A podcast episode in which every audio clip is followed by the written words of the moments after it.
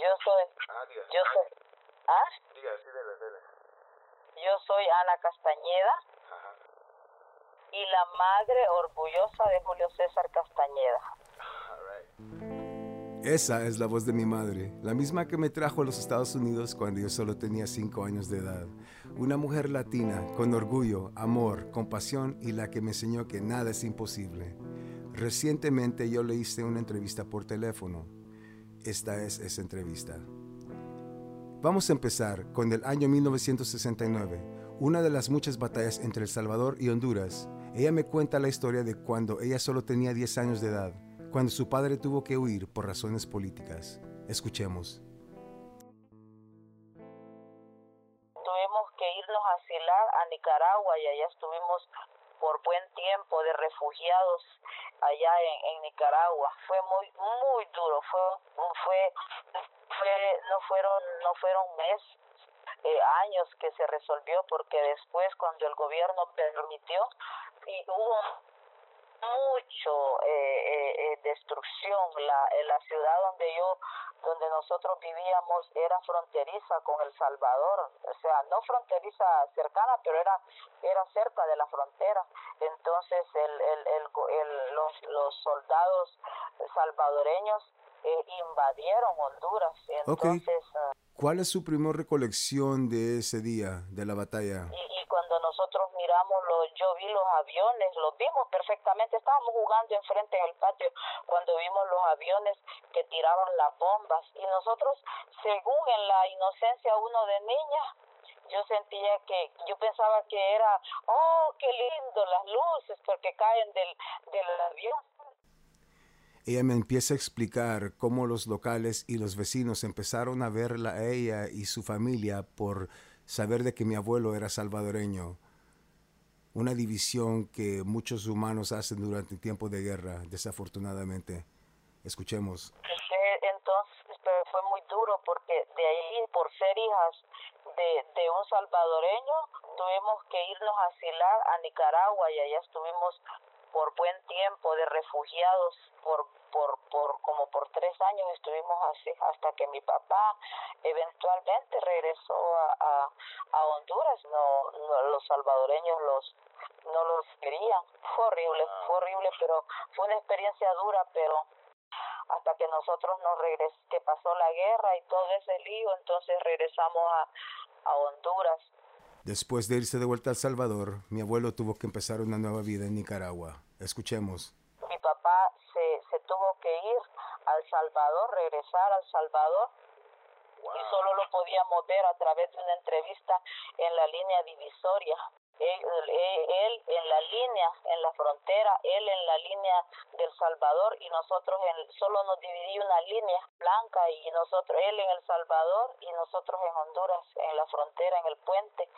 Fue horrible, fue horrible porque eh, este en Nicaragua después al, al tiempo mi papá logró pasarse a vivir a Nicaragua y ahí trabajó por como por más de tres años y allá lo íbamos a ver una vez al año nos estábamos todas las vacaciones de la escuela con él Wow. y sí, fue más de tres años que mi papá estuvo allá.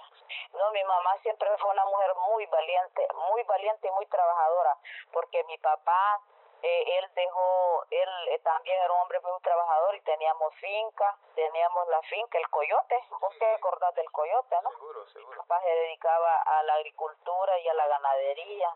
Entonces, él, ellos, mi mamá fue muy valiente, muy trabajadora porque ella pues mantuvo el patrimonio hasta que mi papá regresó, pero pero sí fue muy duro porque teníamos una tienda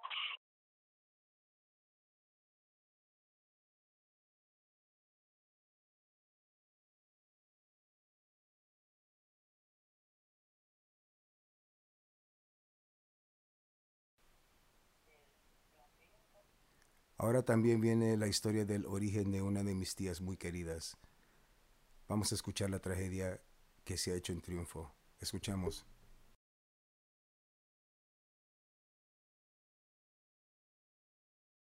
Éramos cinco por todos, porque eh, eh, Vime y, y, Merari no habían nacido para ese entonces.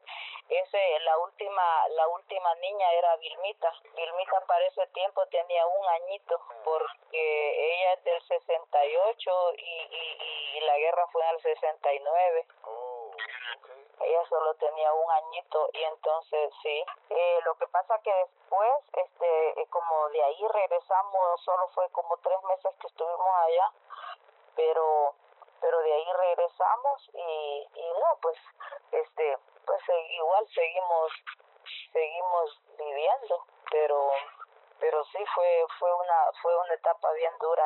Pues mi abuelita mi mamita ella quería mucho a la a, Vilmita porque prácticamente ella la creó mi mamá había pasado por una cuando ella cuando nació Vilmita e, ella había pasado por una, una, una grave depresión por la pérdida de una niñita que murió antes de Vilmita. Sí, entonces mi mamá había pasado una, una depresión muy terrible, entonces a raíz de eso, este, eh, ¿cómo se llama? Nació Vilmita en medio de esa depresión. Mi mamá, entonces, prácticamente quien cuidó desde que nació a Vilmita fue mi abuelita, o sea, es decir, mi mamita.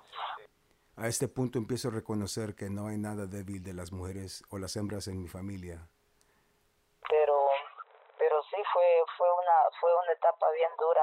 Pues mi abuelita, mi mamita, ella quería mucho a la a, Vilmita porque prácticamente ella la creó. Mi mamá había pasado por una cuando ella cuando nació Vilmita, e, ella había pasado por una, una, una grave depresión por la pérdida de una niñita que murió antes de Vilmita.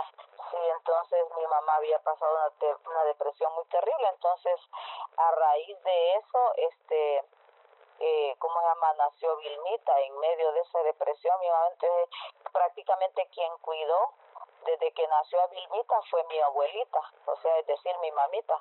Por esa razón no fue difícil que ella eh, quedarse con la niña porque mi mamita era la que la cuidaba y todo mientras mi mamá estaba enferma. Sí, es una es una es una es una parte de la vida de de nosotros de bien difícil en ese sentido. En la conclusión le pregunto a mi madre que si hay cosas que ella pudiera haber hecho diferente, ¿qué hubiera hecho ella? Y esas son las respuestas que ella me dio. Parte fue solo solo queda un mal, un mal recuerdo, un mal recuerdo eh, de la guerra, lo que lo que produce la guerra, más en esta situación como estaban viviendo los Ucrania, los ucranianos, entonces yo sé lo nosotros lo vivimos, eh, pero de eso nos queda un mal recuerdo, sí, pero pero por lo demás no, porque pues es algo que, que ya hace muchos años y, y de pronto pues al final nos nos, nos reunimos con mi papá muchos años después ya que mi papá regresó al país. Eso eso todas esas vivencias han servido. Todas y cada una han servido para para para eso para mejorar para para cambiar, para ser diferente. No sé para cambiar porque yo era una niña, era apenas una niña de 10 años pero fue aún pues que fue bien difícil, pero no me traumó.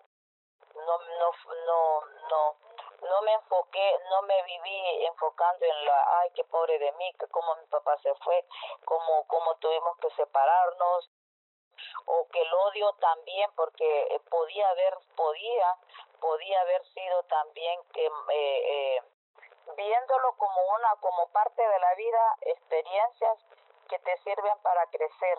No tengo miedo, no le tengo miedo a enfrentar a la vida.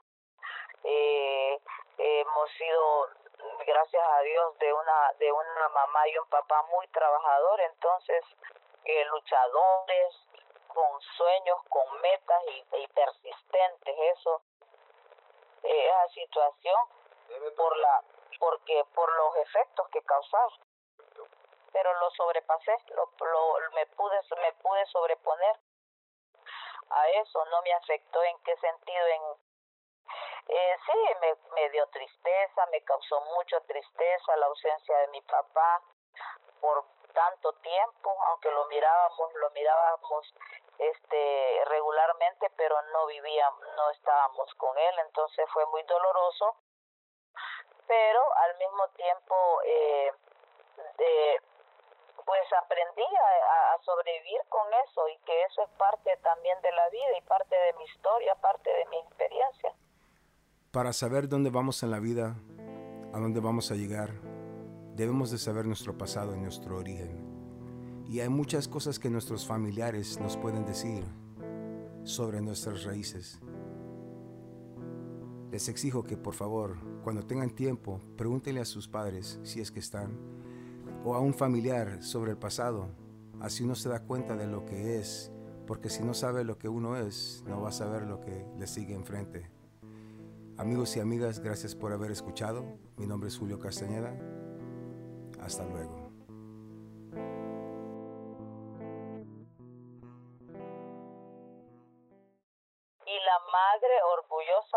César Castañeda.